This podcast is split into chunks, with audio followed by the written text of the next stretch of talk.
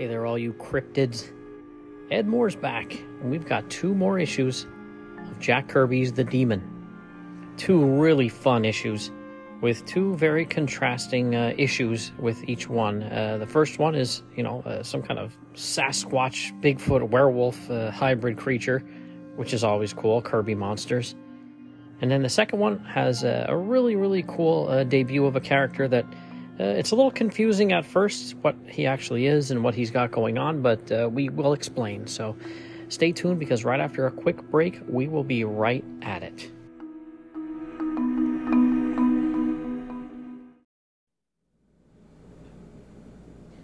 Mr. Kirby, why do you think your artwork is so uh, popular?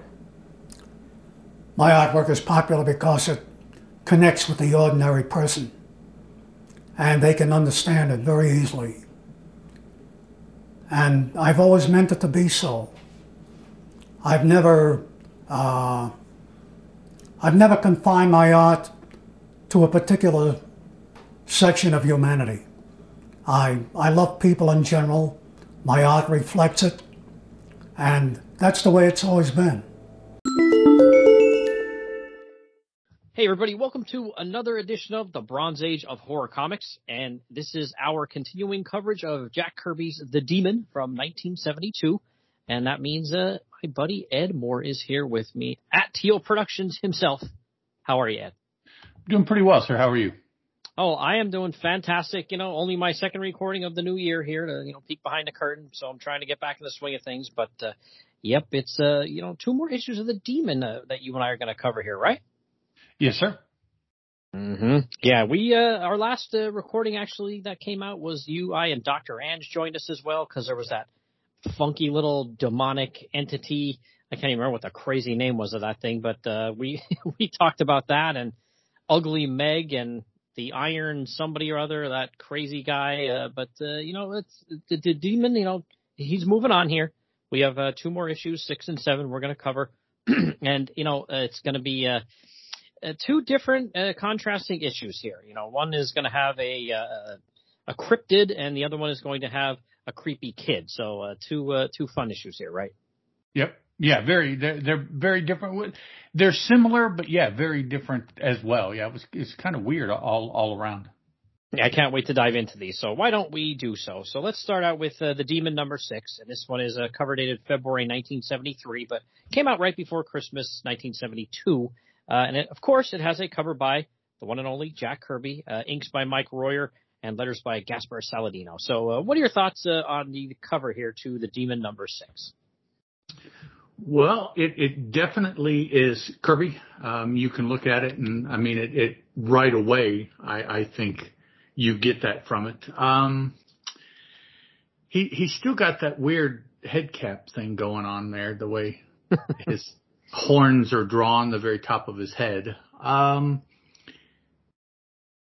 if if I would have seen this on the shelf, I would have thought that he was going to fight a werewolf for some reason.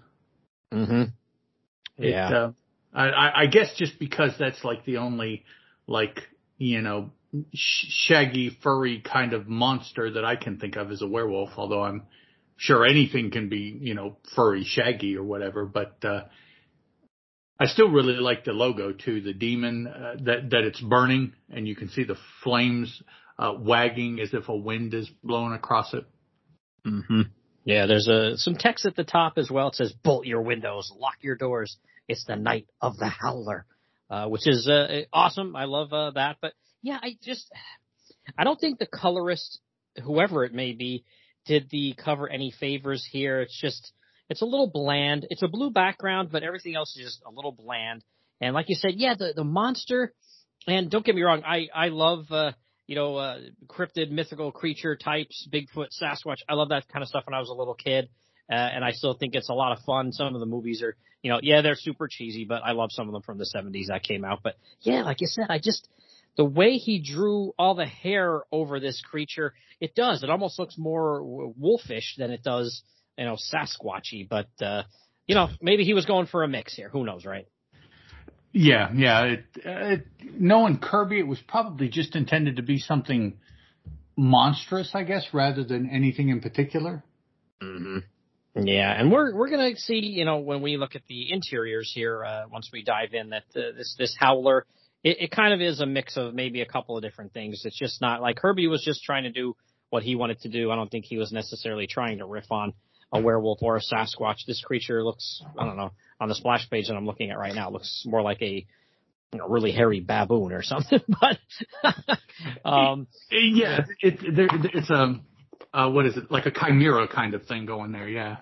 Yeah, so this is a, a story entitled The Howler, and uh, it's, of course, a script pencils uh, by Jack Kirby, inks and letters by Mike Royer, uh, colorist unknown. Uh, so, you know, let's uh, let's just dive right in here. So we have this uh, splash page, which I really like.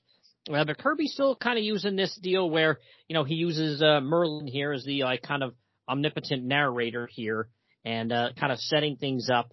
And then uh, we do get a really great splash page here. I'll, I'll hand it to Kirby here. This looks uh, absolutely fantastic. I think this actually would have been better. Maybe this would have been a better cover than what we got. Uh, well, yeah, I think in some ways, except that, um, admittedly, there there is no demon here, right? So Mm-hmm. your your your title character wouldn't have been shown, but I, I definitely think the uh, detail on the monster and then having the village over here is a little bit better choice. Um, maybe just shrink that a little bit so that you can put in the demon somewhere. And yeah, it would have been a better, definitely, I think, a better illustration for the cover at the very least. Yeah, and Merlin is telling us uh, terror in Transylvania is a condition as ancient as the strange practices which produce it there.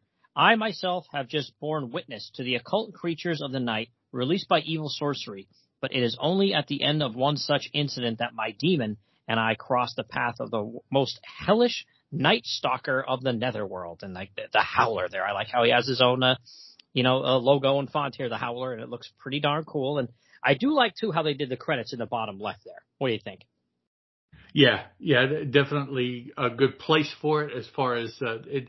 I guess it you would have um, set up the entire illustration so that that corner was bare and you could put that in there. But I, I do like uh, the way that it's located, kind of unobtrusively as you're as you're gazing down, you know, the picture until you get to the very bottom there. Uh, I, I yeah, I, I like that choice. Yeah, really, really cool. And again, it, the colors here are great. There's some green grass, and you know the background is a little kind of, uh, you know, it just it's not very super detailed, and the colors are a little bland. But I think that's the whole point because they want your eye on the Howler and his logo here. But you know, it's it's funny. You you put all this emphasis on the Howler, and you give him his own logo, and he's a one and done. It's like, wait, what? yeah, I, yeah. but wow. So Kirby, I'll tell you what. I have seen a lot of two page spreads from Kirby and he Oh, did it man. a lot. Yeah, he did it a lot in the 1970s, right? And even going forward into the 80s, he would do single or double page spreads a lot in his comics. But why don't you speak on this page as soon as you Oh. turn and go to this two page spread here? What do you what do you see? This is freaking awesome. Um, Mm-hmm. Now, a lot of times for artwork that I really, really like, there's a big part of me that would prefer to see just the pencils or the, the pencils and inks, no colors. Mhm. But I think because as detailed as this is, you really need a good colorist to start breaking these different aspects of the line drawing out so that it doesn't just become just a whole bunch of lines that you're looking at. And I, I don't mean that in a bad way, but there is just so much detail that in order for my eye to get it now, um, I will admit here very shortly, my eyes will be 56 years old. So uh, there is that. um, but it just, the, the, the people, the skin tones, what they're wearing, the background, uh, things to the side. It, it's just, it's a beautiful, beautiful piece of artwork and the coloring definitely brings it up a, a step or two. Yeah, and I wish we knew who the colorist was because it is fantastic. It's like, you know, the scene is the inside a, a pub tavern. It almost reminds me of a Hammer film where you have a, a bunch of locals here, you know, drinking their, their beer and there's a waitress there. And I'll, I'll, I will say this too. Sometimes when I uh, read uh, Kirby and see his artwork, I feel like there are, are a lot of, um, similar faces sometimes in his books from, you know, uh, his Marvel and his Yes. DC work. Yeah. So that, but this, other than the waitress looking like beautiful dreamer, uh, everybody else in here has a very distinct look. It doesn't look like any other Kirby character I've ever seen, right? right. Yeah. Mm-hmm. Yeah, there's a guy immediately on the far left. That's like uh, the one of the, the well, the far left and far right. There are two very close up shots of people, and man, the guy on the left, he he's got this hat on and a red jacket and a beard, and oh my gosh, the line work there is amazing. And there's a guy right behind him with glasses and a mustache, and he's holding a, a, a beer stein here. You know, they, they actually look like they're in Bavaria, not Transylvania. But uh, oh man, and again, there's a clock in the background. There's like a I'm not sure what you'd call that back there. Maybe a hutch or something like that with a Right. bunch of like gla- you know glasses and dishware and things in it. And then to the right, there's like a, a curved opening into another room where you can see more people. And uh, there's like taxidermy on the wall. Oh, it's incredible. Yeah, it it he had to have spent a lot. Well, we we don't know, of course. We know Kirby was very very fast, but he he paid a lot of attention to this particular illustration for this issue. I'll, just put it that way. However, however much time it took him to do, the the amount of technique and the amount of work is just awesome for this piece. Yeah, it's incredible. Some burning candles with the wax melting down, you know, one in the forefront, one pushed a little bit towards the back. And there's our buddy Jason Blood, and he's got this purple coat on with this like kind of, uh, I don't like an animal skin or something kind of collar to it and a, a green hat on. And, you know, the, uh, people are, you know, like, oh, we hear the howler. You know, they hear something howling outside. And of course, all the locals are like scared out of their wits. And he's thinking to himself, this remote region seems to be the spawning ground for every danger unleashed by occult experiments. However, as Jason Blood, a traveler, I must appear ignorant and skeptical of what's going on here. And, you know, you, you, we, we go to the next page here and he kind of acts like, you know, what are you talking about, Howler? What's going on here? And, know, they start telling him about this, uh, you know, this, this crazy creature running around here and they bar the doors and everything too. And again, this, this has a very hammer feel to it to me. And I don't know if Kirby was a fan of Hammer, but this looks like something right out of, you know, one of their uh, Dracula movies or something like that. Right. Yeah. Um, I, I do want to say that I really have enjoyed. It hasn't come up too too often in issues before, but he uses it quite a bit in this issue. The four panel page, I am a big fan of. Mm-hmm.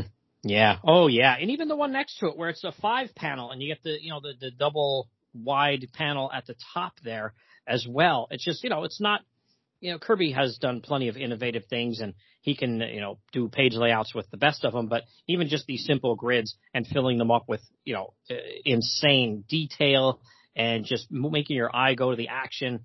He's just like uh, it's incredible to you know just even awe at a four panel page.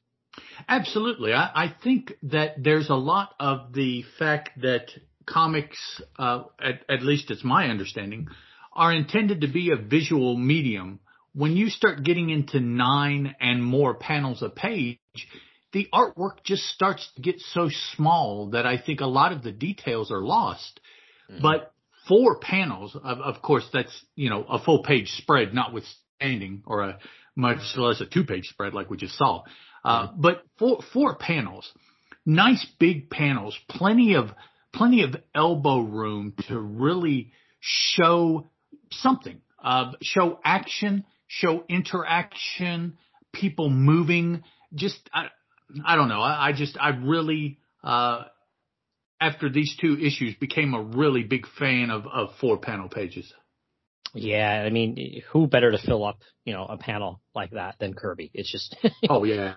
he, he he's the man. And you know, after kind of listening to all these uh, locals talk about this howler creature, uh, Jason Blood's just like, well, uh, you know, he goes, I'm gonna head out of here. And the waitress is like, the stranger, he's going out, and he says, that's right, folks. I've purchased some supplies and a good horse, and now I'm on my my way back to the good old U.S. of A. When somebody says, then quickly go, and they take the bars away from the doors, and he uh, runs out there, and we do see a, a howling. Uh, you know, I love how Kirby does that in that uh, second panel there on page five with the, the, the howl as uh, Jason Blood is uh, running towards his horse, and he gets on his horse, but we do see there's somebody, uh, somebody or something following him, right?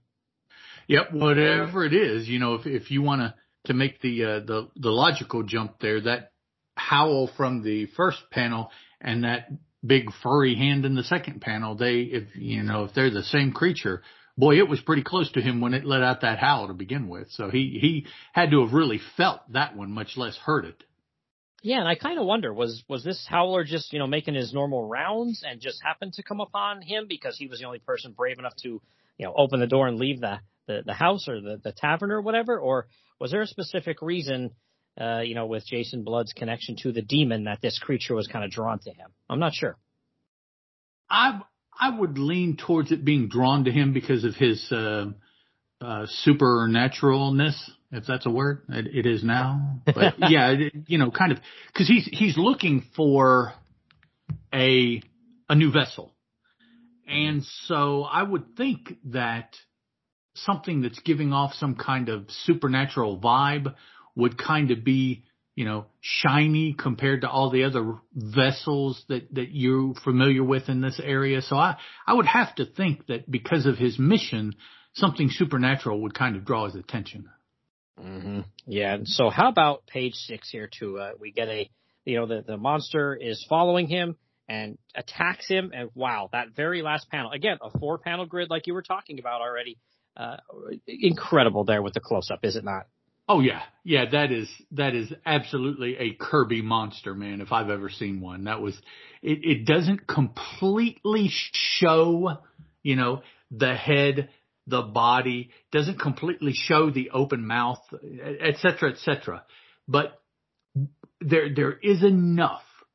This is like we we are Jason in, in this essence because it almost looks like from the previous panel that that dude jumped right down on his horse and so jumped onto the horse between Jason and the horse's head. I, I could almost envision, and if that's the case, this is what Jason would be seeing is this panel right here. Mm-hmm. Yeah, like we're seeing it from his perspective. Absolutely. Yeah. Mm, yeah, incredible stuff. And then you know Kirby, he's been doing this a lot too, where he almost breaks uh, you know these these comics up into chapters or parts, whatever, and now we get uh, chapter two, and he is the demon, and really, really great, uh, you know, job there. Again, I don't know if that's Mike Royer. I know sometimes, you know, like we said about the cover, Gaspar Saladino, he would kind of do some of these logos, and they would, uh, you know, just have him do them. Right. And they would insert them there, whatever, or maybe this is Royer, but re- really cool page there too. Again, a four panel grid, a little bit smaller because of the text and the demon logo, but pretty cool either way, right? Right. Yeah. You, you've got that uh, it's not really a panel, but the, the, the upper panel, which is a third of the page. So yeah, your, your four panels have to take up two thirds of a page on this one instead of a full page as they have. But that, that doesn't seem, I mean, you know, I guess if we were to, you know, break out a ruler, which of course is something that men are taught to do from the time they're wee lads. We don't, we don't measure things. That's, that's bad. Uh, but the size of these panels, it, they feel just as big as the four, the, the full page four panels. Mm-hmm. Yeah. So, and I mean, what do you think of that close up of the demon too? It looks pretty good. A little bit more like not quite as, uh, I don't want to say bad. It's, it's, it's, I don't know what other word to say, but it, it's not quite as bad as some of the other, like you mentioned it with the cover where it almost looks like he draws the demon sometimes like, it's almost like he has like a, a bathing cap on uh, with little horns. yeah, it, this it, it, this is kind of in between from what we have seen uh, uh, good and what we have seen bad. I, I, I still, for the life of me, don't understand why the lines have to be there, but they they are. Kirby is intent in the the fact that the demon has a deeply furrowed forehead between his eyes and his horns, and it just it looks weird. It does. What do you think too? I wanted to ask you. What about the panel progression there too on that page from one, two, three to four? Like uh, just great visual work there by Kirby, isn't it? Oh yeah, yeah. You've got in in panel one, you've got Jason Blood. In panel four, you've got the demon. Now the two transition panels aren't transitioning between the two, which is kind of what you would expect. The the second panel, Kirby uh, or Jason Blood is I don't know. He, I guess he's, he's starting to double over because of, of the pain of the transition, let's say. Mm-hmm. And then in the third panel, where the transition probably becomes full into the demon, he is bent over, so basically you can just see. And as I'm sitting here, I'm bending over for everybody too, in case, yeah, just in to, case to, to see. yeah, in case you're wondering. Yeah, it's yeah. Uh, but then you can you in the third panel you just see like the back of his head because he's bent over, and then in the fourth panel he's raised up. So you you see the transition, but you don't see the transition. It's it, it's it's really uh, it's a cool way of doing it. Yeah, and I feel like there are some artists who are very talented artists, but they will just go from panel one to panel four, or even just one in between. But you know, you just wouldn't get the full effect that you get from Kirby here. It's just his mind, you know, thinking what do people want to see, and you know, how can I make it look, you know, its best? And it's just he was again, he was on another level than you know pretty much everybody ever. Very much. um and I, I think I've tried to use this word before, cinema, cinematographic. Somehow that doesn't feel like the right word, but uh, very movie-like in in the way that he is. Cinematic, maybe, yeah. Cin- Yeah, cinematic. Maybe that's the word. I'm just yeah. But he, he, I think Kirby is definitely seeing a moving picture in his head as as he's drawing these things because that's what it it seems to me to be. Like uh, I can almost envision. You know how the um the old movies uh before sound sometimes had that very jerky quality to them. Yes, yeah. Yeah, uh, that that's almost what that feels like. If you made that black and white, you know, I, I could see that as as the uh the the Curse of the Demon 1919 or you know something like that kind of movie. Yeah. And this Howler, wow. So uh, basically, you know, now we have Etrigan, not Jason, and he like rams his horse right into this Howler, but it picks the horse up literally and tosses it aside like with very little effort. And the, you know, then it's like, okay, this is going to be a real fight here. You know, this this this creature is very very strong.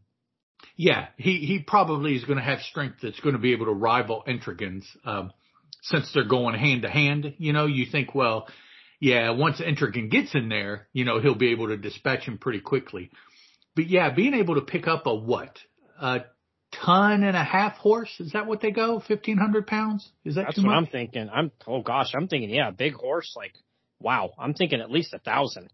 Yeah, yeah. So that you know he's and and he just it it really doesn't look in that panel like he really used much effort because he the the horse rushes him so he he catches it in his chest basically the the head and neck of the horse and then just by grabbing that portion of the horse he manages to flip the entire thing just over his head i mean he doesn't throw it to the side or anything like that. He picks it up and flips it over himself. So yeah, already you're, you're seeing that whatever else happens, hand to hand, the muscles of this bad guy are, are going to be pretty even with what Etrigan can do. hmm Yeah, so um, I'm seeing, you know, horses, their weights can vary uh, uh, quite a bit, but they can be anywhere from 900 to 2,000 pounds. So, Oh, okay. yeah, I mean, this, and you can see just the way Kirby renders it, this, this looks like a very big horse. Yeah, that, yeah, this is a big healthy horse. So we'll, we'll go, uh, we'll go, uh, uh, three quarter ton. We'll, we'll go 1500. Yeah. So like, like it's nothing, just over, over his head and, and away from him. Yeah, I mean, just to quickly, you know, tie it back to, you know, what you said before about, you know, men not liking rulers. This horse is not afraid of a ruler, I guarantee you. Uh, no, no, this, this horse, yeah, he, he's got nothing to be ashamed of. He's, he's good to go. so uh, the the howler, uh, you know, it proves to be quite a combatant. So it's pretty strong. It even like clobbers Etrigan here, and it rips a tree, uh, you know, out of the ground and starts swinging it around. It's like, holy crap, this thing is really strong. Yep, just breaks it off like we would, you know, reach up. We we were taught when we were kids when when Mama told it told us to go get a switch. You know, we Uh-huh. we break off a switch, and uh, that's that's basically what he did. But his switch is the size of a whole daggone tree. It's like a yeah, he breaks an oak tree and starts. Yeah, he he, he just breaks it off, and it's like, dude. Yeah, and he's howling while he's doing this as well. By the way, he has this in his hand and he's swinging it uh, uh, towards Etrigan and howling while he's doing it. So he's a multitasker. But Etrigan uh, soon uh, realizes he doesn't really like fire and not the kind of fire that he can blast from his hands here. I mean, I feel like Royer is my favorite inker or Joe Sinnott, one of them. the, well, those two guys are my favorite inkers for Kirby, but I just feel at the bottom here, these two panels, the, the inking here is failing a little bit, I think. I just, the, the flames and it hitting the monster don't, don't look the greatest to me. Yeah. Is, is it the inking or is it the coloring? Oh, you know what? Yeah. You know, if the colorist went a little bananas here, that could be it too. Uh, because there's, there's a lot of definition of the flames that I don't see inked in. So, you know, if you were to take those margins away from a lot of the flames in those two panels, I, I think the, the remaining pencils and inks might not be quite as bad, uh, as, as it looks with the colors all over the place. And then plus two here, the, the howler in the, um, final panel, this whatever's going on in the lower part of his body, this pinkish, whitish, reddish, it, you know, is he on fire or is it, yeah, it, I, I think it's the coloring. Yeah, I didn't know if it, if he got burned because he's holding that giant tree and Etrigan starts to burn it and it is right up against his body there. So I didn't know if that Kirby or, or I'm sorry, whoever color this is trying to show that he got burned or is that just like a, the glow reflecting off of yeah, him or something? I'm, yeah, I'm, I'm not, not, sure. I'm not sure. I mean, and, and you know, admittedly, with, with, everything else we've been looking at so far, that is kind of nitpicking.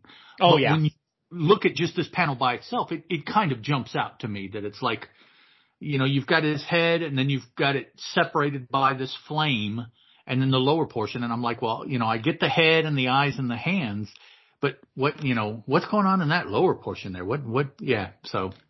Yeah, I mean, it's a 23 page comic and literally those were the only two panels I looked at and thought, eh, they don't look the greatest. Everything yeah, really. And I was like, oh, something's weird, you know, and, and, even if I do start to feel bad, I'll just go back to that two page spread and, and spend a couple minutes there and I'll be like, okay, everything's okay with the world now. Mm-hmm. That'll slap me right out of my yeah, I, there'll be something else in there that I, something on the shelf back there or hanging on the wall that I didn't notice before. Yeah, that's, uh, that's a beautiful picture. Anyways, we're we're past that. So well, well, even on page ten here, you flip the page. Uh, you know, the middle panel here, I think that looks fantastic. Now, the the teeth of the the howler here on the bottom look a little wonky. They're like curved, but I love that close up on his face. Yeah, they they look like they're coming out kind of tuskish, maybe. You know. Mm-hmm. Um, whereas in that panel, uh, when he first jumped Etrigan, his his teeth didn't look like that. They seemed to be per, uh, per, perpendicular to his body.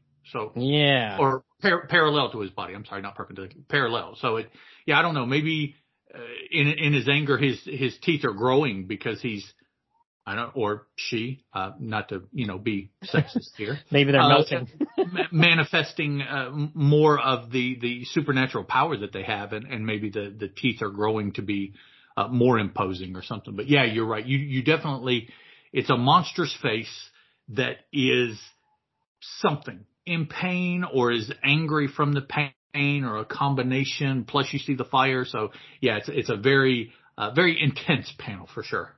Yeah. And I love how it kind of just runs off because it looks like it is on fire. And, you know, Etrigan, uh, he's uh, already starting in his uh, young career here as a smack talker. He says, farewell, Howler. Remember yeah. well to avoid the power of demons. Like, yeah, wow. they, they go, t- talk your smack when they're running away. That's yeah, that's that's the way to do it.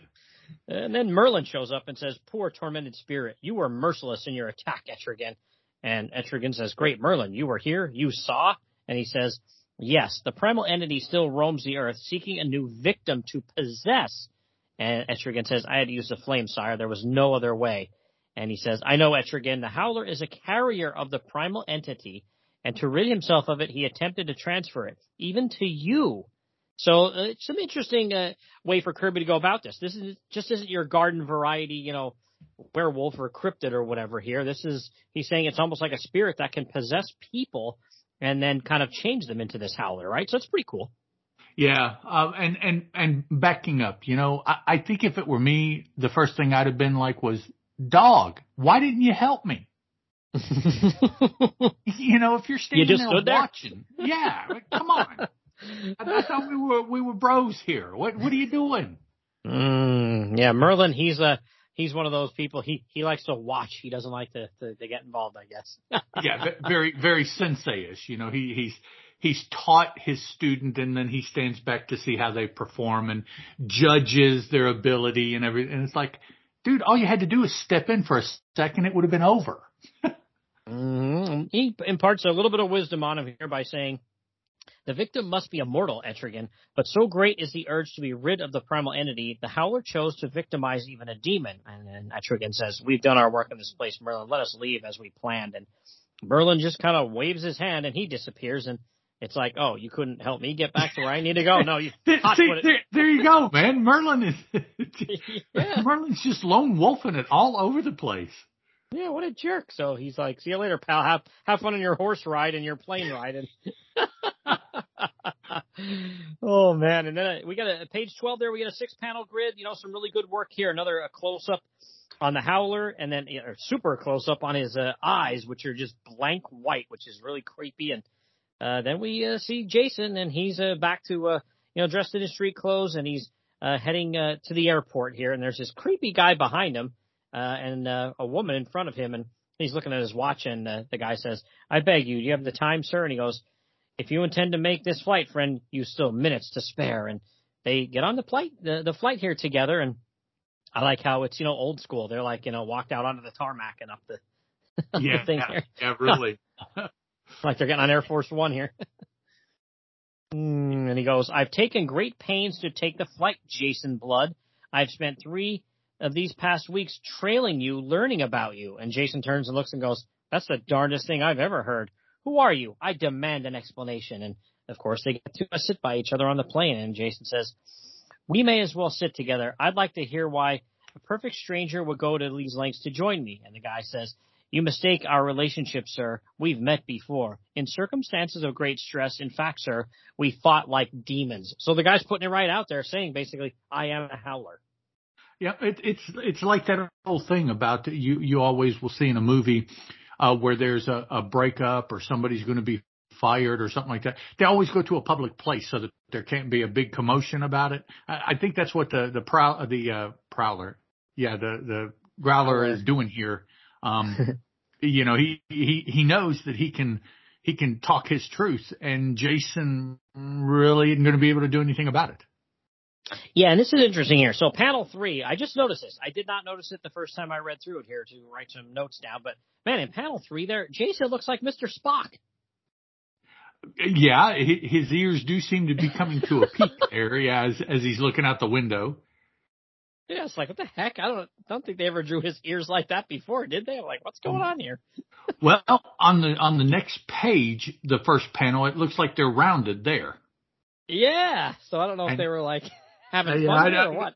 Yeah, not not sure what happened. Maybe maybe maybe he's you know under stress and he's considering changing, but we know it doesn't work that way. Something has to be said in order for Jason to, which comes up in the next the next issue uh, as well. Poor Jason and and Etrigan changing there, but yeah, I, I don't. I don't know why it got all uh, pointy eared there. Maybe, maybe this was a panel that was going to be used for something else and they just didn't make that correction. Yeah. And the guy says his name is Eric Schiller, and he's an anthropologist, and he was uh, digging deep into unrecorded history. in one of the caves, you reach back too far to a mystic period in the very dawn of time. You found the primal entity, and he says uh, a beast spirit called into being by witch doctors who lived in the age of the saber-toothed tiger. And I'm thinking, uh, I don't think there were witch doctors in the age of the saber-toothed tiger there, pal, but I, I could be wrong. I'm not a history major. Uh, no, I, I don't think they had necessarily advanced uh, beyond just trying to live day to day to have a, uh, a shaman or anything like that. So yeah, I I, I don't think those two mix very well. Mm-hmm. And Jason says, and you released it once more. Well, if you intend to transfer it to me, forget it. You realize that part of me is not mortal. Excuse me there. and he goes, nevertheless, I must be rid of it.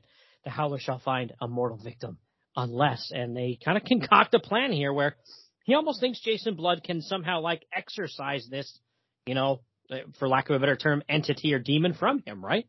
Right. Yeah. Uh, you know, as, as, I'm sitting here uh, going through this again, I realize what this reminds me of. It reminds me of the way that Marvel does the uh, Wendigo legend. Oh yeah, yeah. When and I don't even know when that character came about. I don't yeah, think, I'm, I don't I'm think that was. Out, I don't think at this point that was out yet, was it? I don't think so. Unless unless that's like really uh, the truthful part of that legend. I, I don't know much about the the real world legend of the Wendigo. Um, but yeah, in, in, in Marvel, it's a, it's a spirit also that under particular circumstance, uh, comes onto a person and takes them over and then the, it, it has a twofold purpose. One is to, to survive, but the other is to pass on that spirit either to make another Wendigo or just to transfer that Wendigo to another individual. So kind of, kind of the same as this. The, the drive is to, to, to move on to another. Mm-hmm. No, here's something interesting. You're gonna like, you're gonna love this. So, speaking of the Wendigo in Marvel Comics, he first appeared in the Incredible Hulk Volume Two, Number 162, and I'm assuming this is cover dated April 1973. Ah. and so it's like I feel like that might be just some synchronicity here, or you know, yeah. Marvel Marvel aped this from him. yeah, who who knows? We you know we there, there's all kinds of things like that that come to find out the the writer for one book and the artist of another book were like roommates in an apartment mm-hmm. in New York, and that's why it's it's so similar or uh, close to the same time or stuff like that. But yeah, it's just it, it's it's another indication of how closely Marvel and DC ran for you know twenty or thirty years as far as their story creation. Yeah, I mean, like you said, famously, uh, we had, uh, I think it was Gerry Conway and Len Wein, wasn't it, that were having an apartment together at the same time and did yeah. everything in Swamp And they still contend, uh, uh, well, I shouldn't say contend, contended, uh, until pretty late in life for Len Wein there, uh, that they were not, uh, you know, sharing ideas, copying each other, nothing. They both just came up with those things kind of what? around the same time. Yeah, okay. Yeah, so somebody, somebody overheard somebody or saw something laying on the desk or, or something. There is some connection there. Yeah, I bet it was like, I'm going to create this swamp monster. And he was like, oh yeah, me too. Well, mine's going to be better than yours. No way. Mine will be better than yours. yeah, there you go. That's, that's how, okay. Well, we'll see. They'll outdo each other, right? yeah. Yeah. Oh, that's fantastic. But, uh, yeah, so they, they're, they're going to go on with this, you know, the, this, Schiller guy has uh, convinced Jason to, you know, try to, you know, exercise this, you know, spirit or whatever you want to call it from him. And okay, holy mackerel, page 15, you know, we have, this is just wild. And I know Jason's like a demonologist, but being a demonologist doesn't mean you actually do these things. Usually that's just you, you kind of study things, but I guess he's a, you know, a man of action here. So he is going to actually perform this in his black robe black robe with uh did did he call him? Okay saber tooth tiger teeth okay. Um mm-hmm. and here, here's a saber tooth tiger skull over here uh, next to him. You got the incense burning all around and yeah he's got the, the the hooded robe on but the hood is not like completely pulled over his face because then he would be evil if that's what it was but he's just I don't know, wearing the hood up, maybe just keep his hair out of his out of his way or something like that. Mm-hmm. And he starts to go to town here, but then, of course, Glenda, his uh, you know would be girlfriend, walks in, and I'm just like, I would be like, don't you people ever knock? Get out of here! Like I'm in the middle of something, and he's a lot nicer than I would have been about it. But he's like, hey, listen, you need to leave, get out of here because there's something crazy going on here. And she's just like, you know, witchcraft ceremony. What's going on? He's like, listen, there's danger here. You need to get out of here. You wouldn't understand. I need to do something here. Blah blah blah blah blah. Well, of course, we know what's going to happen next, right? Uh, right, absolutely. We we knew what was going to happen as soon as she showed up. yep. mhm. Yep. There's a, a, a big ow and wham, and uh, the, the the howler is free, and it's starting to smash the crap out of uh, Jason's apartment here. And of course, he's you know more worried about hiding and uh, keeping uh, his uh, uh, girl here, Glenda, safe. So he kind of hides her and then says like, "Hey, hide in this room here with all this uh, demonology kind of stuff." And he, he shoves her into a room, and there's all sorts of wild stuff in here, but a lot of it looks like from you know Arthurian times there on the left, especially, right? Right. Yeah. Yeah. It ma- makes you think of like the uh, the old. Um, uh, magic user, illusionist, um, gypsy wagon from like a carnival circus or something like that is, is kind of what it looks like to me. There's just stuff everywhere and, and it doesn't, it, it doesn't necessarily have a meaning, right? Unless you're looking for something to have a meaning and then you're like, oh, I bet this is that and this is that. And yeah, so it's a, it's a practical and a mystical kind of, uh, well, safe room looking at that big door that he's got on it there. Yeah, a big giant metal door and he shuts her in there, locks the door and then it's on. And of course, just as Jason Blood, he's going to get the crap beat out of him by this howler. And the howler does, it starts, you know, throwing him mm. around, smashing the place up and it doesn't look good for him. But then, uh, of course, he, uh, you know, has the, uh, the demon come out here and what's interesting, it says, uh, he's thinking to himself, got to summon Etrigan the demon now, or, and uh, he has his, his hand over his face, it looks like. And he says, even as the words come to Jason, a strange gathering of chaotic energy fills the Howler's eyes, and they snap and twist and writhe as if possessed by a life of their own. And then I'm thinking, oh, he's got his hand on the Howler's face there. I thought that was him. Yeah, no, yeah, the, the Howler pushing him off, you know, trying to keep him off there. Yeah.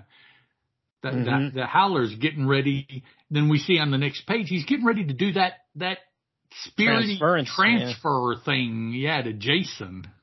Yeah, and he did gone, gone the form of man, rise the demon Etrigan. I love that. And there's a bunch of smoke around his eyes because that demon, like I said, he's trying to, the Howler's trying to transfer that uh, entity to him, and uh, he turns into the demon and right away just starts blasting away and laughing. By the way, uh, with his yeah. Know, oh, yeah. call it not hellfire. I'm trying to think of what he calls it, but blasting him and says, "Back, Howler, back! Taste demon's flame, made powerful as never before raging infernos turn into fiery hammers meant for you. And he blasts the howler that like, with that powerful a blow, it knocks him clear out of the window. And I'm not sure if it says how many stories up they are, but it's pretty far. And the howler, you know, seemingly falls to his death, right? I, I would think so, yeah. Unless unless he's also got like you know some sort of supernatural regenerative thing. He he felt now okay, looking at the picture, I, I get two, I have two different thoughts. If I look at the building, it's, I don't know, eight, maybe 10 stories. Mm-hmm. But if you look at the sidewalk, if those dots are meant to be people, they are way up there. Yeah, I wasn't sure if that's what those were supposed to be, people, because like the cars, if those are supposed to be people, the cars, it doesn't look. Yeah, no, you're right. Okay. So, so I didn't know if that was just, you know, a bunch of dog crap on the side. Yeah, I, I don't know what that is, but yeah, you're right. Looking at the car now, yeah, so maybe, you know, seven, seven to ten stories up for the size of those cars. That, that, that looks to be about right. I mean, maybe the howler shat himself on the way down, and that's what that is. And it's, yeah, it's all over the, the sidewalk already. Howler feces. Yep. But, you know, he looks out and kind of says, uh, he's thinking to himself, Etrigan, He's dead or dying, for I can see him changing, becoming Eric Schiller once again. My work is done. I've destroyed the Howler for all time, but the primal entity within his body, did it die too? Dot, dot, dot, question mark. And, you know, he's, he's, you know, gone through a pretty tough fight here and he got really beat bad when he was Jason. So changes back to Jason and lets Glenda out of her little uh, locked room here. And, uh, man, page 22 there, his face is really jacked up from that fight with the Howler, right? Yeah, before he before he changed, he took some licks for sure. Yeah. Yeah, he's beat pretty bad, and you know she says, uh, "I heard the sound of breaking glass," and he says, "This window, to be exact, it fell out of the window and now lies in the street below, incapable of inflicting any more harm. I hope." And you know we do see, you know, he's looking down there, and he says, "By heaven, that's right." He changed back to Eric Schiller, and that look of uh, serenity on his face, it's as if the primal entity had left him. Did it die with him or, and, you know, you see the dead guy laying there and there's somebody with their hand over their face kind of like bent over him like a, a concerned citizen here, but we're, we're, we're, at first we're not sure what's going on here, right? But we do know by the last page what's going on. Yeah, but uh, unfortunately, you know, having read stuff like this before that that dude covering his eyes is it, that's the the international horror sign for something is in me mm, something bad's happening here. And yeah, so you, you, you know you you hope that yeah the the entity died with Schiller, but the way that this dude is reacting, you're like, oh, dang, he got out. Mm-hmm. And the, the guy then kind of stumbles away again, still with his hand to his face and saying, "Something's happened. I feel so strange." And uh, Glenda and uh, Jason are looking out, and she says, "Jason, if something's is something wrong, the danger is over, isn't it?" And he goes, "Is it?" I don't know, Glenda If it's still present, it will answer for itself soon enough. And then you hear, you hear a howl in the middle of the city here and it says, Jason Blood could never be certain, but sometime later the darkened city seems to echo with a distant chilling sound. And uh, it's a great way to end this, right? Oh yeah. Yeah. Mm-hmm. Fantastic stuff. And then there's a little blurb here. It says, if the primal entity has found a new host, the Howler may strike again. But until that happens, Jason Blood and his demon brother inherit a nephew, a strange little boy with strange nocturnal activities. Don't miss Witch Boy. so, yeah, fantastic. Yeah, so fun issue. You know, we like, you know, there were a couple of panels in there we were kind of like, you know, a little dicey about, but otherwise, it was a lot of fun.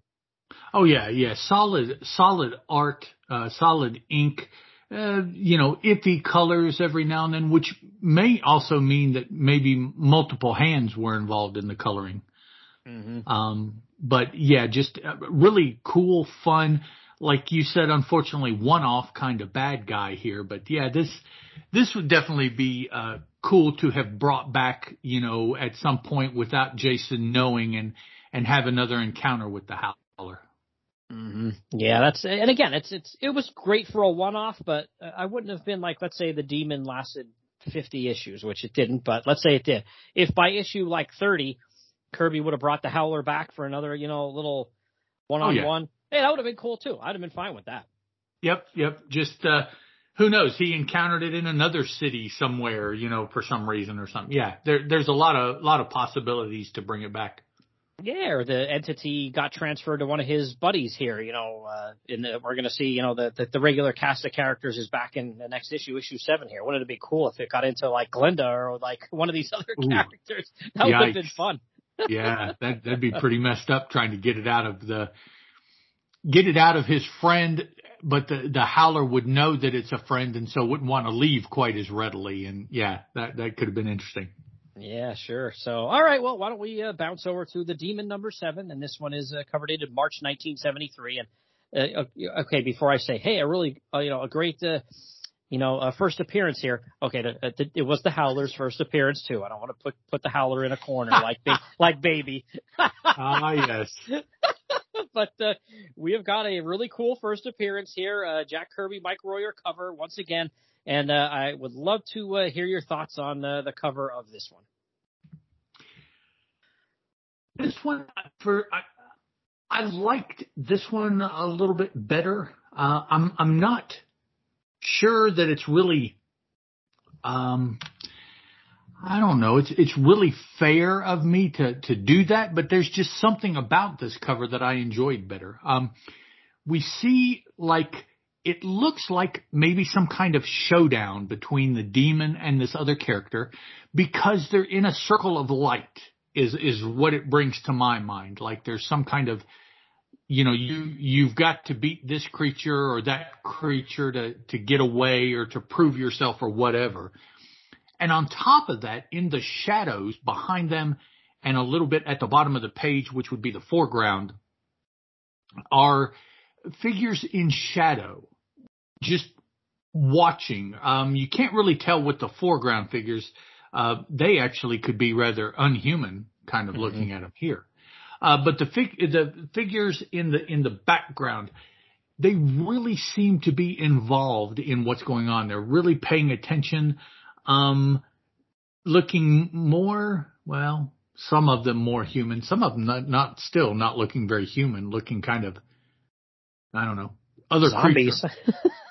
Yeah, other other creature, not like a monster, but just like some kind of messed up humany kind of form or something. They they just look weird. Maybe maybe they're just intended to be weird humans. Uh, it's hard to tell. Um, but the the demon is facing someone, and the someone is dressed in a puritanical, almost a religious kind of suit. Mm-hmm. Uh, I say puritanical because of the buckles on the shoes, and then religion because he's got white cuffs and a white collar on, but he's not wearing a white collar because it's like he's got a tie. It doesn't appear to be a tie on him, just a white collar. Um, full suit and pants, and he is, I don't know, he's, he's, given the the wombo to demon with some kind of spell or something here because there are energy tendrils. There's energy nimbus around each of his hands, and then the energy is coming off of that in streamers and hitting Etrigan right in the chest. Um, and Etrigan doesn't really seem to be digging that too much, so it's it's not a good beam that he's in the middle of here. Um, and I don't know the the person who is is zapping him has kind of like a a no emotion face too. Uh, to be honest mm-hmm. with you, it just almost looks like he's being controlled or he is. I don't know. There's a dude here in the shadows that's kind of crouched. I think maybe he's getting into it more than this dude that's sending the zap is getting into it. So. Yeah, and you can't really tell by the size of the characters a whole lot. You know, Etrigan does look, you know, pretty big. Uh, but this this kid, he he is a kid, but he doesn't look a whole lot like a kid. But uh, the the blurb at the top says he appeared in the dark of night, the strange creature called Witch Boy. And there's only one thing that kind of like eh, about this cover for me is uh, his hands. His hands look like enormous. Okay, yeah. Now, but I will say that that is something that Kirby does on occasion. Yeah. I, have I've noticed that in Kamandi before. That there mm-hmm. are some times that Kamandi's hands are just like, dude, what happened? yeah, it just just throws me off a little. The more I look at them, the more I think stop looking at them because it's just gonna. yeah, just turn the page. Yeah, just. but I do love the the green and black, you know, background where these, like you said, like some of them just look like these rando Puritan types that you would have thought, you know, hopped off of the boat there at Plymouth Rock. And a couple of the other ones look like zombies or like almost like an animal type face, like under Klarion's left hand, right? It looks like a dog face. Yeah, and and the next one over there kind of elongated and looks it it looks decidedly not human. Yeah, it looks like that. What's his name? Simon Garth, kind of the zombie. Oh, yeah. yeah. a little, little, bit there, but yeah, really good cover. I like you said, I like this one a lot better than the previous one as well. I think it's it's uh, it's it's got a lot more to like about it. Um, but okay, well, why don't we uh, jump in here and uh, a, a Witch Boy is the name of this story here. It's Jack Kirby, script and pencils, and then inks and letters, Mike Royer, as usual. And we start out here with a splash page, and we're we're, we're like right in the middle of it here. So you know, we do get Merlin again with his uh, at the top here. He's got a little uh, a diatribe about what's going on here, and I mean, it's not that I don't like that. I'm actually fine with that setup, but when you set it up with him and then you're right in the middle of action like this, I, I don't care for that as much. Like if it sets it up and then, you know, we start out kind of, uh, uh going in a certain direction, a, uh, a little bit slower, I would prefer that, but you know, that's just me. It's, but it, it starts right out here with the demon busting out of what looks like the apartment building where Jason lives.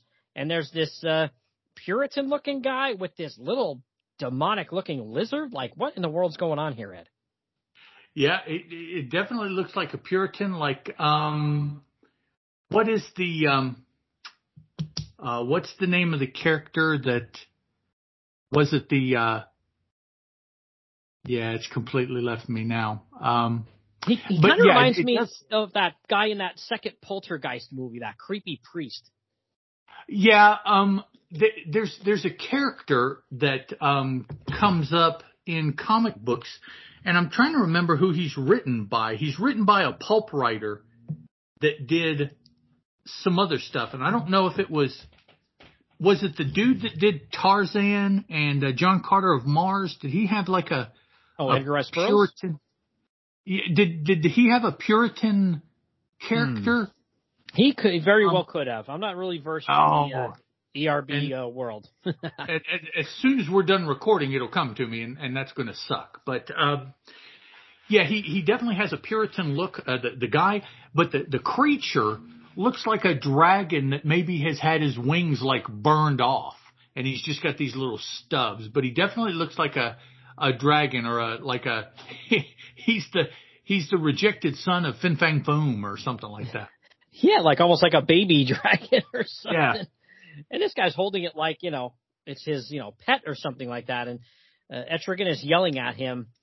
Well, the, the guy, first of all, says, send him, find him, seize him, Draga, D-R-A-A-G-A.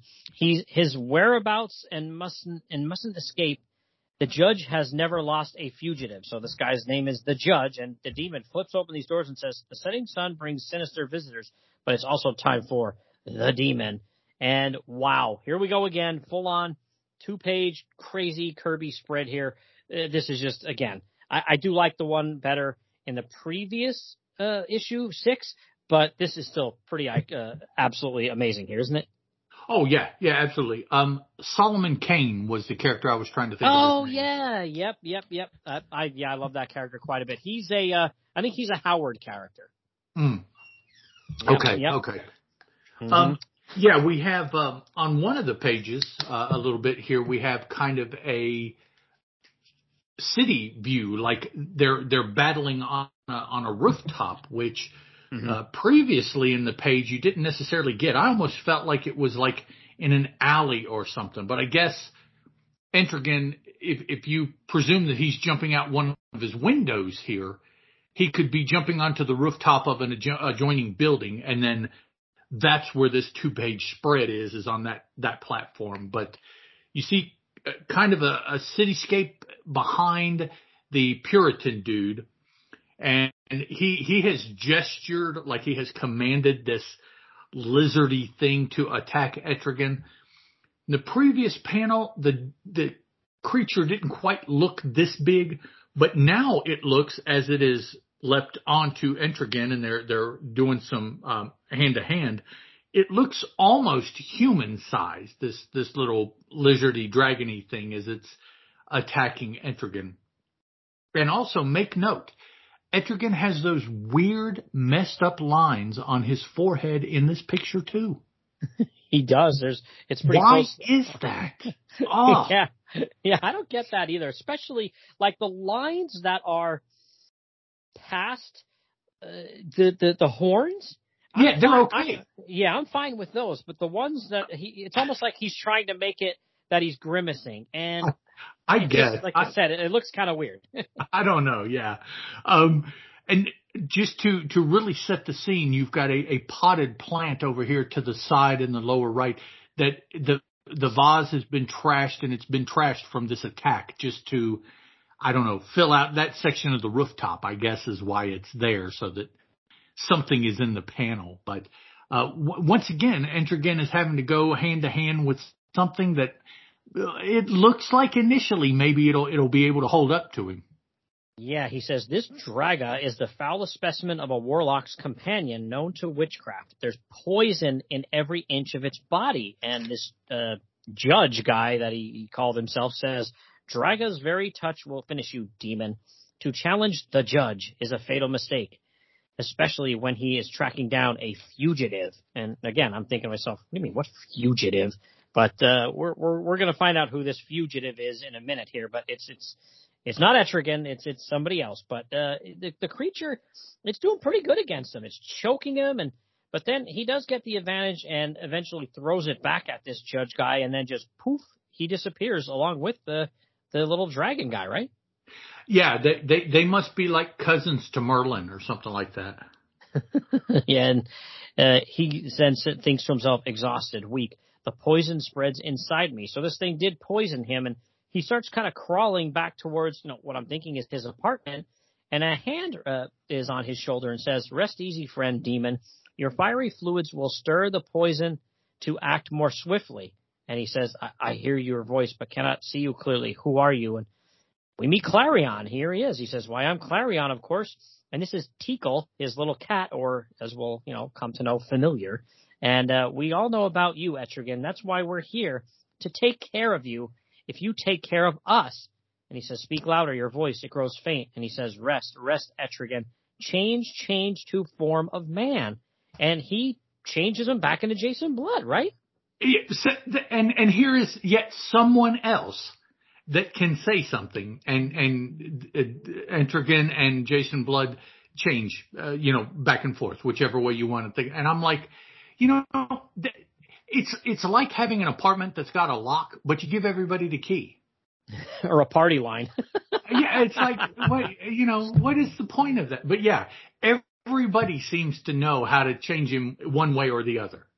Yeah, and I think that by the time that the series starts to, you know, get a little bit longer, I think they move away from that, and then definitely down the road they do as well. And I, I've got no beef with Merlin being able to do it because he's the one that kind of uh, made, you know, uh, Etrigan and Jason here, like Right, kind of made put them together. So that's cool. But even it, it kind of even bothers me a little bit that Randu can do it, Yeah. and and then now this kid can do it. It's like. So can, can anybody do it, or do you have to have some kind of special abilities? Because like, what if Jason, or I'm sorry, what if Etrigan's in the middle of you know, you know, fighting somebody, and just some you know rando walks by and says that it's in the middle of a fight? Oh, look, it's Etrigan. Watch this. And, you know, it's like, dude. Yeah, it's crazy. And then uh, this Klarion says, "See, Teekl, it's happening before our eyes. The demon is gone, and in his place is the man known as Jason Blood. They're one and the same entity." And Jason says, "Help me." And then, uh, wow, I love this splash page we get here uh, on page six. What do you think of this? Yeah, yeah, this is a, a little reminiscent of the um, situation that he was using where he was trying to get the Howlers, um, the the spirit out of of that dude. The the room he's got a apparently he sleeps in a four poster bed. Uh, Mhm. We can only see two of them, but there's got to be two more on the other end. Sure. Otherwise, it'd be kind of weird. Um, Mhm. And and I, I, there's there's nothing wrong with sleeping in a four poster bed, by the way. Uh, anybody out there, but I'm just not used to men, uh, particularly grown men, using those. You know, my my experience has been with children and females. So Or uh, royalty? Etrigan, or who? royalty. Or, well, yeah, yeah, really.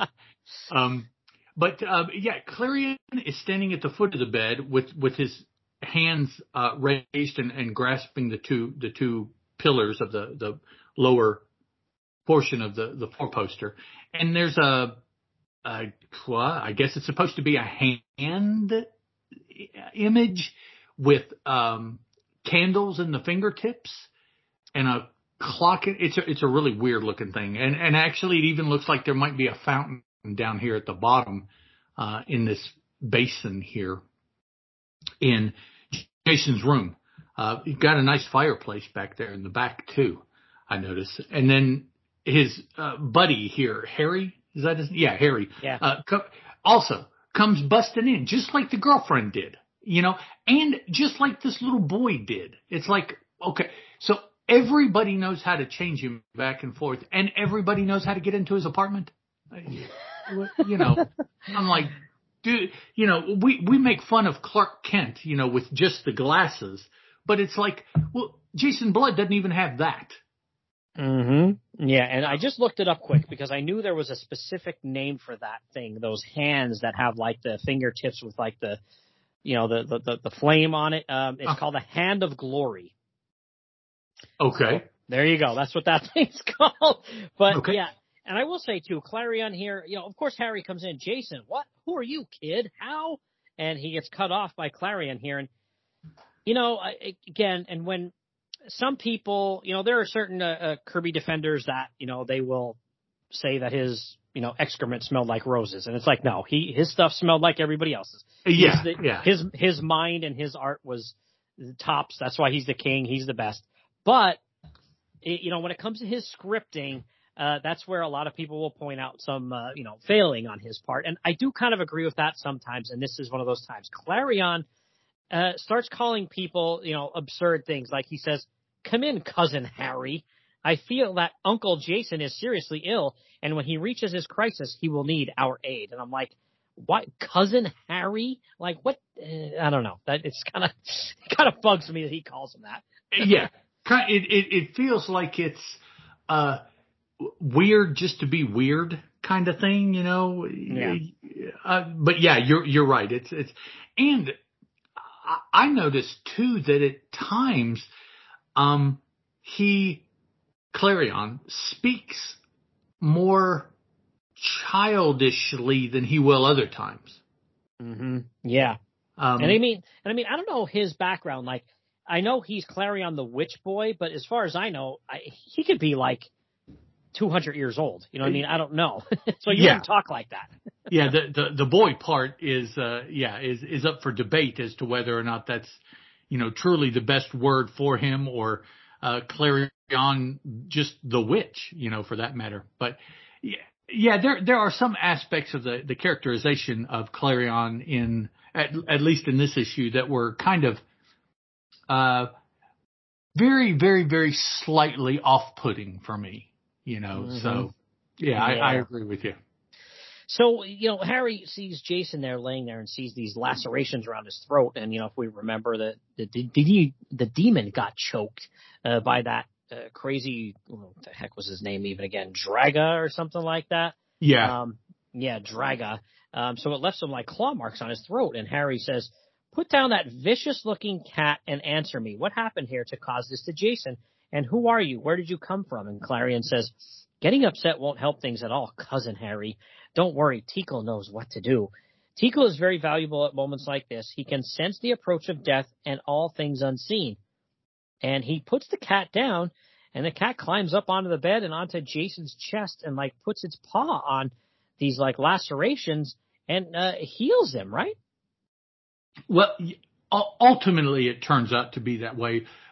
When it first occurs, we don't really have the chance to see that because Harry gets all bent out of shape and snatches him up and, and tosses him off of, uh, well, tries to toss him off of Jason, but the, the cat turns on him and attacks him and, and whatnot. But yeah, um, it, it, and what, what, what about this panel with the, the cat climbing across Jason's chest? that cat does not look benevolent at all. And and actually it has rather human characteristics to its face, I think. Yeah, I thought that as well. Like, and I don't know. I, I'm I'm just uh, assuming. I'm sure Kirby had drawn cats plenty of times before 1970. What are we in three here? Just about. Yeah. So uh, I'm assuming he did that on purpose. So you know, maybe to kind of show us there's something different about this cat, right? Maybe so. It's it's kind of I'm I'm sitting here looking at it. The more I look at it, the more freaky it gets to me. So yeah, I love when Harry grabs him. I've had enough of this. Get it off him, you stupid cat. And you shouldn't have done that, Harry. And jumps on him and knocks him over a chair. And then it just runs back to Klarion. And, you know, that quick, you know, within just a, a few minutes here, now Jason wakes up and he's just like, kind of like, you know, what in the blazes is going on here? And I thought, yeah, I'd be like that too, because, you know, the last thing he knows is he was having a fight with that crazy dragon and that Puritan guy. And then now he's in bed, seemingly, you know, a little bit beat up, and there's a creepy kid, a cat, and Harry in his bedroom. And like, get out of here. yeah. Th- those are some pro- profound situation changes uh, be- between the two. So yeah, um, and so it's here that we see that yeah, the cat, um, whatever, touching the the scratches on his neck or whatever, uh, did help um, Jason, but at the time, you know, you you can assume if the if the book is going to go on that the character is going to be healed, but at the time we didn't know that it that the cat even I didn't think that the cat had even been there long enough because Harry jerked it up. So Yeah, and it's funny too. So he says, uh, those scratches on your throat, they're gone. I'm the one who's been dreaming. And he looks at Klarion and says, where are they, kid? What happened to those scratches? You pulled a little prank on, and he calls himself Cousin Harry. I'm like, ew, boy. yeah, yeah, everybody's starting to do it now. yeah, like, come on, man. But he says, uh, on the next page, uh, sure, you smeared some ketchup on Uncle Jason. So now he's calling him Uncle Jason. And that cat wiped it off with his paws. And Jason says, wait a minute. What's this cousin uncle business? Who is this boy? And he goes, what's your name, son? What are you doing in my room? And he says, I'm your nephew, Klarion, Uncle Jason. This is Teekl. We've come a long way and we are hungry. And Harry yells, you hear that? He's your nephew. You're his uncle and I'm his cousin. And he goes, how odd. The only thing I can say is that I have no living relatives and there's no food in that kitchen. And Klarion says, but there's lots of food in there. Isn't that so, Teekl? And he puts the cat down and he opens the refrigerator and it's packed full of food. Oh yeah, yeah, it is full stocked. So like Klarion went shopping here or he used some kind of magic to create food? Yeah, I, I figure he magicked it full. Mm-hmm. And he wants to have some cereal, which is awesome. Absolutely, I love it. The breakfast of kings. and the cat starts going bananas and knocking stuff over and howling and you know growling I should say and all of a sudden there's a really cool it's a six page or six panel page there page 11 in the top right hand corner I really like that panel where it's a close up on Klarion and Teekl Oh yeah, sitting at the table, and then the, the next panel, Teekl is looking kind of more than just a cat there. I think. Mm-hmm. And it's like, you know, howling here. Rawr. And he goes, who? What did you say? The Horrigal materializing here? And, you know, obviously he can understand this cat, which is awesome. And then he goes, I see it, Teekl. There it is. I'll form the mystic sign, the barrier it cannot cross. And he uses a knife and fork to make like a T symbol. Yep, I, I guess that's all it takes for the uh, Horrigal to be put off. Yeah, and he says, huh, it's really angry. Well, I don't care. It can't force me to go back ever. And so, you know, you're kind of a slowly piecing things together here. Like obviously the judge Puritan guy, he's not looking for Jason. He's probably looking for Klarion here, right? Uh, yeah, I would, I would start to, start to think that that's the case. Yeah. And he goes, uh, Jason says, stay where you are, Harry. If we show fear, that thing will. And he goes, look out, Teekl, the Horrigal is spouting flame. And then this flame goes right across the kitchen and burns the crap out of a table and a bunch of the, the things in the kitchen here, right? Yep, trashes the kitchen, uh, primarily focusing on the table there. Yeah, just scorched it into nothingness, just about. And then Harry on the next page says, This kid's a witch boy. He plays witch games with fire throwing ghosts, some relative you've inherited, Jason. And Jason says, He calls you cousin Harry. Don't forget that. And Klarion says, Teekl and I like cousin Harry, don't we, Teekl? Both he and Uncle Jason have been very understanding. And Harry says, Is that so? Well, I understand enough to tell you and that cat too. Jason interrupts him and says, Don't disturb the boy. So uh, it seems like Jason's taking a bit of a, a shine here to uh, uh, Klarion, but uh, not uh, Harry. well, I, I would be starting to think at this point because Klarion uses all that uh, uncle cousin talk that there is some relation to Merlin here. Mm-hmm. And Yeah. I mean, Jason, you know, because Jason's related to Merlin. Well, I mean, yeah, m- more or less. And and here's a, another magic wielding. We we can assume uh, person, cousin, uncle. Well, there must be a Merlin connection there too. Um, you know, as as I was reading it, that that was kind of what I was starting to think. Yeah, and he says, uh, I suspect you've come here for refuge. And he says, That's true, Uncle Jason. I feel safe here, protected, you might say. Teekl and I won't get in your way. We promise to behave every minute we are here. And he says, That's nice, Klarion, because cousin Harry and I have to go out for a while. We won't be too late. And he says, Oh, that's all right. Stay as late as you like. If I need you, I'll know where to reach you, which is an interesting statement. And Harry says, How about that? We didn't even give him the address. Come on, Jason, get dressed and let's blow. Yep. Oh my gosh. Um, Klarion just kind of looks weird too. Um, not not to be too mean about it, but he he looks something more than human to me. He's very creepy, very sinister, creepy looking to me for sure. Yeah, yeah.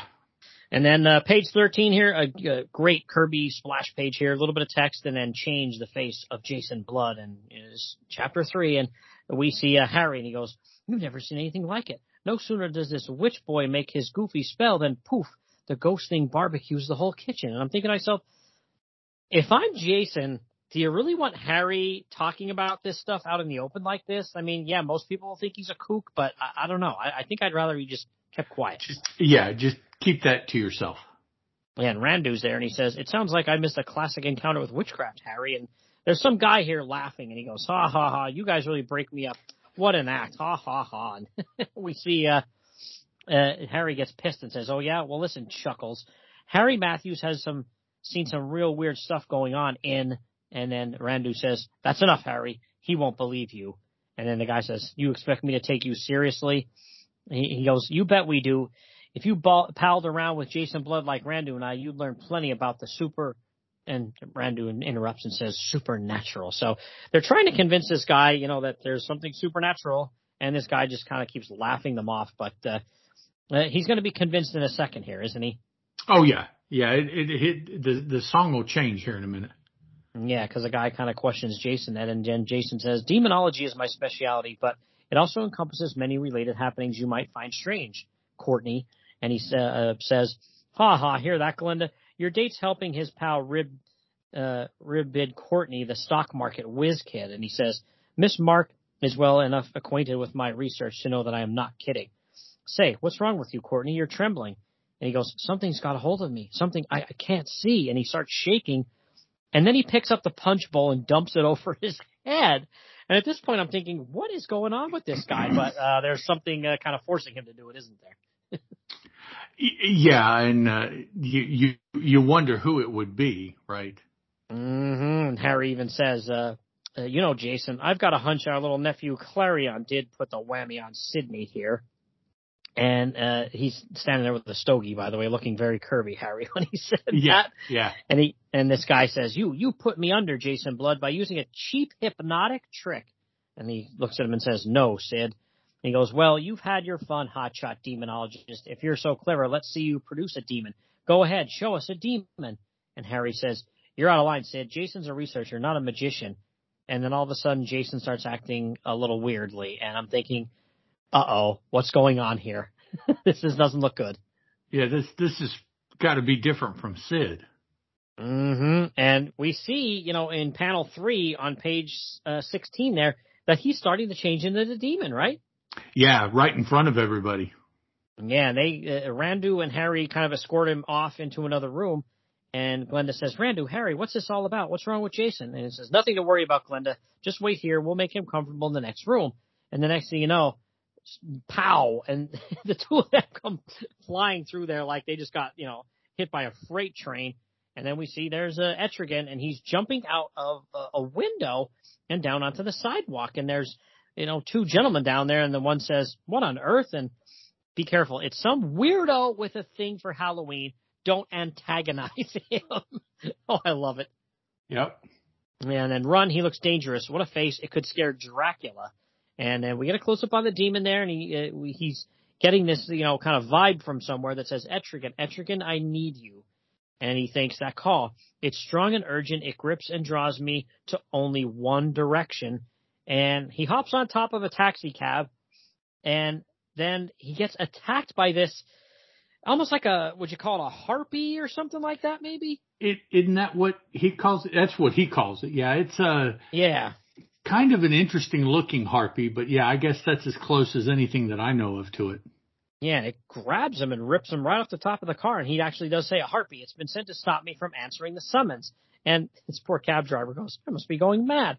But I still see it. Whatever it is, it grabbed that thing on top of my cab. And, you know, it doesn't take long where they're, they're fighting it out, but literally it's, you know, within five panels, you know, the demon is able to uh, overcome this uh, harpy and get away. But it's interesting. He's falling and he says, "What and what is energy for the demon is death for the harpy." Ha ha ha ha! And he just laughs and he grabs onto like I don't know if that's supposed to be a chimney or something there, and he gets jumped by this creepy little guy that has a hex sign he calls it, and he's kind of using it to try to stop the the demon, but it absolutely does nothing. Right. Yeah. It, it it's kind of um an androgynous kind of creature. It kind of has aspects of male and female. I think like a witch, and then some little, you know, henchmany male kind of thing. And he's he's holding that that wand that he's calling a hex in his hand. Um, I guess about to do some kind of magic to Etrigan, but Etrigan like tackles him before he can enact the spell. I guess. Yeah, well, they start kind of having a little bit of a fight here too when the creature says, The hex sign couldn't kill you. Are you Satan himself? And the demon says, No, but the demon is born of spells more powerful than the witch's hex. And we switch scenes then back to the apartment, and Harry and Randu are running towards the door. And Harry says, Are you sure the demon's here, Randu? Maybe your ESP brainwaves are jammed. Um, and he goes, I hate to disappoint you, Harry, but I'm getting impressions exactly from here. And they open a door, and what about this little crazy creature at the door here? Yeah, what whatever this is that's waiting for them is is just yet another Kirby creation monstery kind of thing. Grabs them and and throws them. Well, um I guess it just throws one in and then the uh the the master hunter dude that we saw at the very beginning grabs Harry. Yeah, and he they they come in and the the room full of these Puritan weirdos, and uh, it's this creature says, "Come in, gentlemen. We need witnesses, mortal witnesses." And an- another one says, "The ritual demands it. Now we can proceed." Or maybe that's that judge guy that's saying this. And and Harry says, "It's Klarion, the witch boy. Look what they've done to him." And he's hanging upside down and he's bound. And he says, My people have finally caught up with me, cousin Harry. I tried to reach out to you at the party. I summoned the demon, but, and this judge guy says, to no avail, Klarion, We've taken measures to stop the demon. He'll not help you this time. Instead, you shall stand punishment for dabbling with spells that would give you power over the elders. You must pay for your ambition. Prepare for the ritual of the beast. And okay, so now we know full on. You know, obviously Klarion did something he wasn't supposed to do, so he ran away from his, you know, peoples and right. uh, they they chased him down here. And just as this is all going on, here comes the demon in the door. I'm sorry, through yeah, the window. yeah, through the window. But he's he's got that hex or the hex, mm-hmm. which I I really don't know how this works, but yeah, he's he's got the hex like he's holding them off with it. Yeah, and it's interesting. He you know says that yes, I have it, and like the last one, I shall send all of you into witches transit, which is kind of bizarre, and he they, the, it's like almost like the floor turns like when you're a kid, the floor is lava. Uh, it's like turns into some kind of you know you know sort of a watery type material, and they all start sinking down into it, almost like it's like a, a he opened up some kind of dimensional portal, and they all sink down into it, right? Right. Yeah, and and I guess that's ultimately what happens because they just took two panels of it and they just continue, you know, to sink deeper and deeper and deeper into it. Um, one of them screams out, "We're slipping back into the beyond country." Um, and and and I guess that's what he does. I guess he sends them back to where they came because when it's over, he says, "It's done. They're gone. I need the hex no longer." And he just throws it over his shoulder like a you know like a spent match or something. Yeah, and Harry says, "I'll get you now, kid," and he still has his stogie, and he's untying Klarion. And Randu says, "Good work, Etrigan." And Etrigan says, you practice powerful spells for so a young and occult being. You can even summon Merlin's demon. And Klarion says, and so you answered, so it shall always be. And Harry says, aren't you even going to say thanks? The demon says, a great master of spells like Klarion is beyond such gestures. Is he not, sire? And Klarion says, true faithful servant, you shall guard me here until I learn enough to conquer the elders. And then there's this crazy panel where uh, you just see uh, the, the cape of Etrigan here, almost like he's putting it over the top of Klarion and Teekl, and you hear, wrong, ambitious one. Your inexperience has undone you. Ha ha ha ha. And he says, Etrigan, what are you doing? And, you know, you go to the next page, and you hear is spoff, and it says, from beneath the demon's cape, a bright light flashes where Klarion and his cat had been. And then a moment later, Harry says, they're gone. The demon's gotten rid of the kid and his cat. Randu says, no doubt he sent them to safe distant place where Klarion can do no harm. And then the demon says, Klarion had learned to summon me, but he could not claim me. By doing so, he challenged the power of great Merlin himself and lost. For part of this power is mine. And it says, don't leave, wait for your next demon issue. We're expecting the phantom of the sewers. And I thought that was interesting. So I thought, you know, it still doesn't seem like the demon understands what Klarion really is all about. Just that he, you know, had some power and he tried to almost like he says claim me for himself, but he, I mean, he did say my true faithful servant. So I guess he, you know, that kind of pissed him off, but it still doesn't seem like he understands what Klarion's really all about. And um, I mean, for that matter, we really don't either. Um, yeah. Clar- uh, when when he first showed up, Klarion basically said, you know, if if you help me, I'll help you. But then by the end of this issue, Klarion uh, assumed himself in charge because he was able to to call forth the demon and, and call the demon to help him and, and things like that that happened at the end of the story, kind of like a uh, a too big for his britches kind of thing, because ultimately the demon said, "Well, you know, I still have power over me through um, Merlin, and mm-hmm. using that power, he, I don't know where he sent Klarion. I guess he didn't send him where the transport spell sent the other folks because Klarion was running from them, but he just I sent him off somewhere. I don't know. Yeah, which is kind of a new power. I don't remember Etrigan ever doing that before. So I don't know if he had a little help from Merlin there or that's just something new we hadn't seen yet, but I don't remember him ever being able to, you know, mm. transport someone like that. No, not so far. But uh, yeah, so you know, again, if you know about Etrigan, you know he comes back in this series, and then uh, he's you know a, a villain uh, uh, for a while there. But again, he's he's he's definitely a villain for sure. But yeah, that was a fun issue, man. It was like I said, you know, we talked for a minute before we started recording. Like I had completely forgotten. I thought just because I know Klarion is a villain and he's you know at odds with the demon, and then by the cover, I just completely put it out of my brain that you know he showed up here and you know he wasn't really at odds with uh, uh, Jason and the demon here in the beginning. Right, right, yeah, he um was definitely um, looking for help, or or actually he was just looking for a place to to stay, and he figured that if he was near the demon, the demon would like help him stay away from those people that were looking for him. I, I don't know. I mean, he might have come to the demon specifically for help, but I, I got more the impression that it was just like a, well, if the demon is nearby and they show up, he'll help me out. Yeah, yeah, he was looking for somewhere to hide out. yeah, but uh, yeah, he'll be he'll like I said, he'll come back in this series and he'll be the full on you know uh, evil Klarion the witch boy that we all know and love. So I'm I'm looking forward to that. I think that's pretty much towards the end, like one of the last couple of issues or two uh, where he comes back, if I'm not mistaken. Okay, cool. Yeah, I I haven't read this in so long. I remembered Klarion showing up, but yeah, I don't remember what exactly where the second time happens. And then I just want to point out in the uh, letters column, demonology, by the way, great uh, letters column there. Uh, there's a letter by H.W. Wilkinson from Orlando, Florida. Uh, interesting letter here. He says, Dear Sir, I am writing because of an interest in your factual representation of the demon Etrigan, but I find no mention of him in the Goetia, the lesser key of Solomon. The closest name of a demon is Eligos, would you please send me a letter telling where you gathered the information on this demonic figure? and Steve Sherman answers, We're flattered that the demon comes so close to authentic sources of demonology, HW, but sorry to say, Jack's primary research for this book has been about 40 years of old monster movies. I love it. Yeah, he uh, made him up.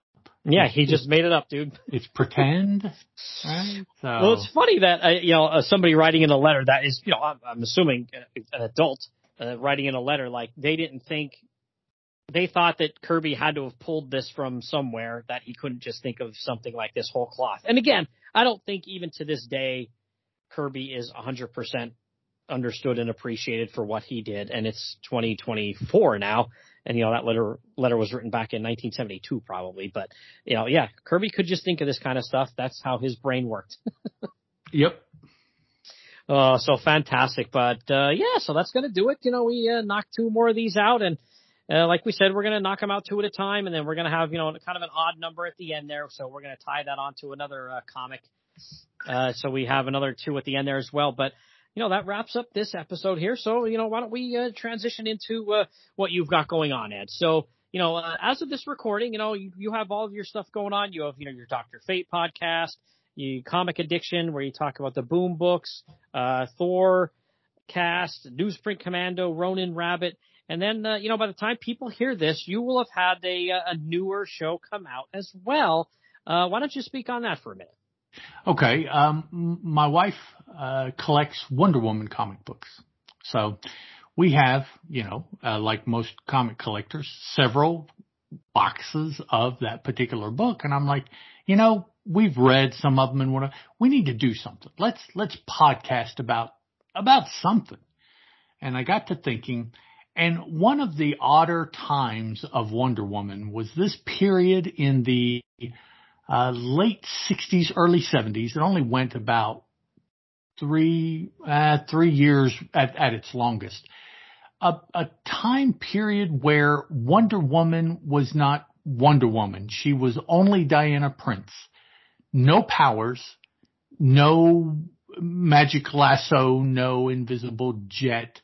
Uh, but she was hanging out with a dude of, of Oriental nationality named Ching. Well, Actually, they called him I Ching, but that was that was a mistake that nobody ever corrected.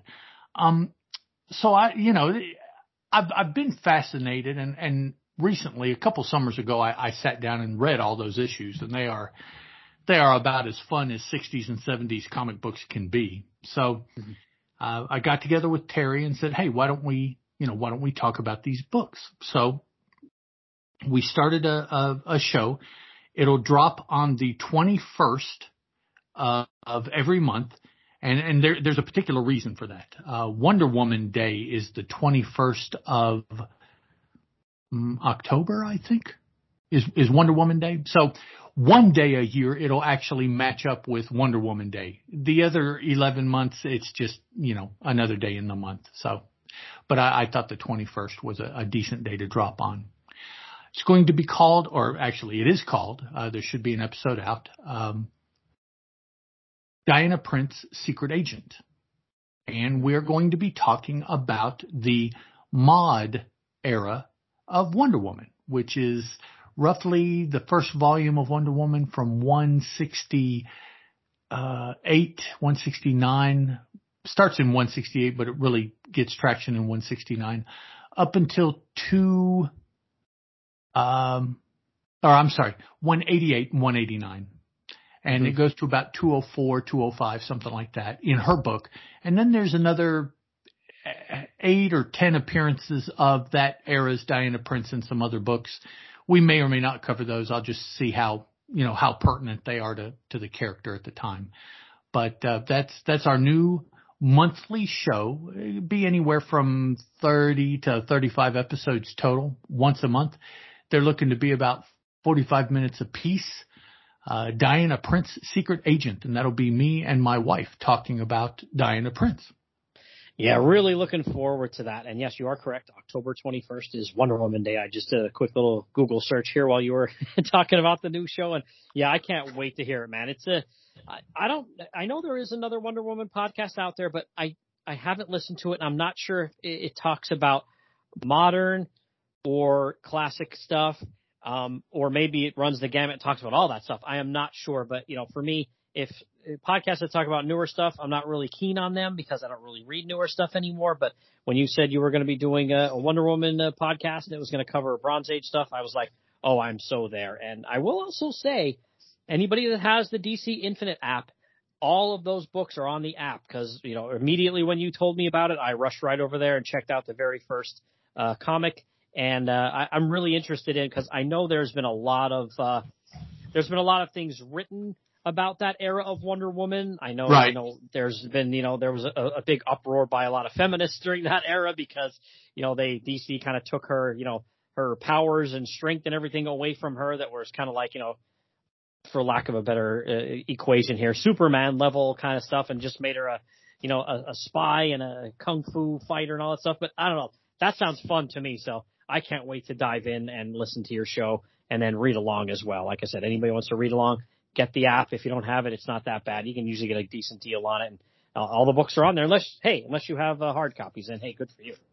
Oh yeah, which that's you know we we're fortunate that we have uh, we actually have all the hard copies of that era, so it's kind of a a good excuse to pull those out. Um, I also, for those of you, it's it's getting a little pricey now because it's a little harder to find, but that whole era is in an omnibus entitled mm. Wonder Woman, uh, Diana Prince celebrating the 60s omnibus. And, and that's what the book is, is that, that mod era of her title with some other appearances thrown in as well. And, uh, we have a copy of that. That, that's what I'll be reading from. I'll, I'll let the, the princess there in the, in the living room read from the actual comic books so that if anything happens to those comic books, she did it and I didn't do it because they're a bit they're they're they're in rougher shape as, as far as the collection goes. But yeah, it's it's cool to. Uh, one thing that I enjoy in particular is talking about the ads in those books, which I know has nothing to do with with you know comic book and comic book story, uh, but it, it just so gives you the the the um, the understanding of what the era was like, you know, what the real world was like when those books were coming out and those, those ads for both other DC books and then just other stuff in general is just so much fun. Um, we are, Teri is, um, how, how can I put this nicely? She will be able to remember a little bit more of her time during the years that the books came out than I will because of mm. um, age age differences. Just between us. Uh, so, um, you know, there, there are aspects of the, the additional materials, the ads and things like that, that we, we can both remember, uh, as those things were coming out. So that's, that's been a lot of fun to, to talk about too. Oh, that's awesome. Yeah. Anytime you can uh, go back to something where you, you know, either were buying it off the stands when it came out or even just something from your youth that, you know, maybe was a little bit, had it been out for a few short years or whatever. I, I love that kind of stuff when people have that touch tone, touchstone, I should say, uh, uh, books and stuff like that. I love that. I feel like it makes podcasts even better when people have that connection. Yeah, I, I agree. There's a, there's a, a level of personal to it that, you know, just, well, just reading the stuff today, you don't necessarily have because we're already adults and we are, you know, married and have kids and mortgages and jobs and all that. And we're just reading comic books and talking about them. Uh, it's a little different when you were six, eight, ten, twelve buying these things and, and that's what you remember. So yeah, yeah, it's it's been a lot of fun. One there, there's an episode out, and um, we're probably recorded. We've recorded another two or three so far, and yeah, they've they've been a whole lot of fun. Oh, that's fantastic. So yeah, everybody get out there and definitely check that out. And I will have all this stuff in the show notes as well. So uh, you can just go right there if uh, you know you forgot to, you know, jot down the name or didn't hear it or whatever. You know, go right to the show notes. Everything will be in there as well as, uh, you know, your social media. So at Teal Productions is the best way to find you on social media, right? Yeah. Yeah. On, uh, well, on X and on, well, X and Bluesky and Facebook, which are pretty much the only places that I am. Teal Productions on all three. Yep. And you're very active on there. So if anybody wants to see your stuff, it all comes out under that one banner. Oh, and, oh yeah. Uh, yeah. Look for this, uh, new great Wonder Woman show. Really looking forward to it myself. But, uh, all right. That's going to get us out of here, Ed. And, I want to thank you once again, man, for uh, being on here. This is great. Really looking forward to finishing off this uh, journey with uh, Kirby's Demon. Yes, sir. Thank you.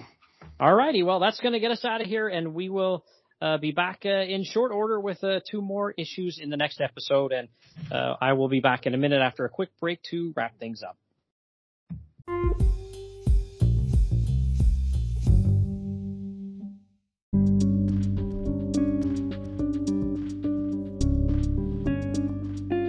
Right, everybody, that wraps up this episode. Once again, I want to thank Ed for being on the show. Love having Ed on. And hey, definitely get out there and check out his new podcast with his wife Teri about Wonder Woman.